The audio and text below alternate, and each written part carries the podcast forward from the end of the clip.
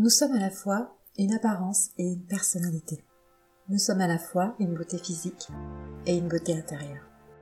Vous pourriez ne pas vouloir regarder ce qu'est la beauté intérieure en vous disant que tant que votre apparence physique ne vous convient pas, vous ne pouvez pas vous aimer.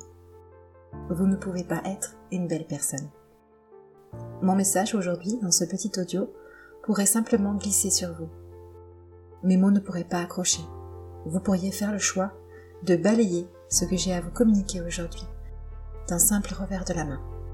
Comme vous pourriez vous ouvrir à cette possibilité et juste regarder ce que ça fait. Qu'est-ce que ça fait de se voir comme une belle personne? De reconnaître ses qualités Qu'est-ce que ça fait de ressentir l'amour?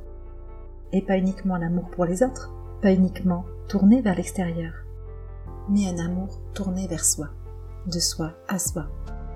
Il ne s'agit pas de se dire aujourd'hui que c'est possible ou non de s'aimer tel que l'on est. Juste imaginer que cela arrive.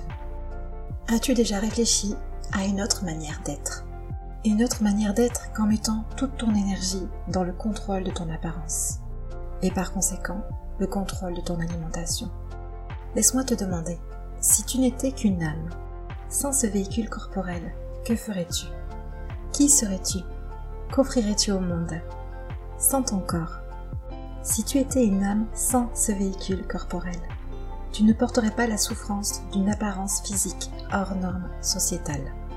Sans cette souffrance, que serait ta vie? Que ferais-tu dans ton quotidien? Quels seraient tes choix? De quelle manière est-ce que tu pourrais t'ouvrir à ton épanouissement? Je ne vois que trop souvent des femmes qui s'empêchent de s'épanouir, d'être dans la liberté d'être elles-mêmes, d'être dans la liberté de manger de manière instinctive, à cause d'une apparence physique qui ne leur convient pas. Elles se privent d'un épanouissement dans l'espoir, un jour, de coller aux apparences physiques. Elles restent dans l'espoir d'un poids idéalisé, d'un corps idéalisé, pour enfin un jour s'ouvrir à leur épanouissement. Alors pose-toi la question. Est-ce que c'est ce que tu souhaites pour toi Rester dans l'espoir d'un poids idéalisé pour un jour te reconnaître, être une belle personne? Est-ce que c'est ce que tu souhaites pour toi faire passer ton apparence physique au-delà de ta beauté intérieure. Donc je te propose simplement, et je te la répète, de te poser cette question. Si tu n'étais qu'une âme sans ce véhicule corporel, que ferais-tu? Qui serais-tu? Qu'offrirais-tu au monde sans cette souffrance d'une apparence physique hors norme sociétale? Que serait ta vie? Merci.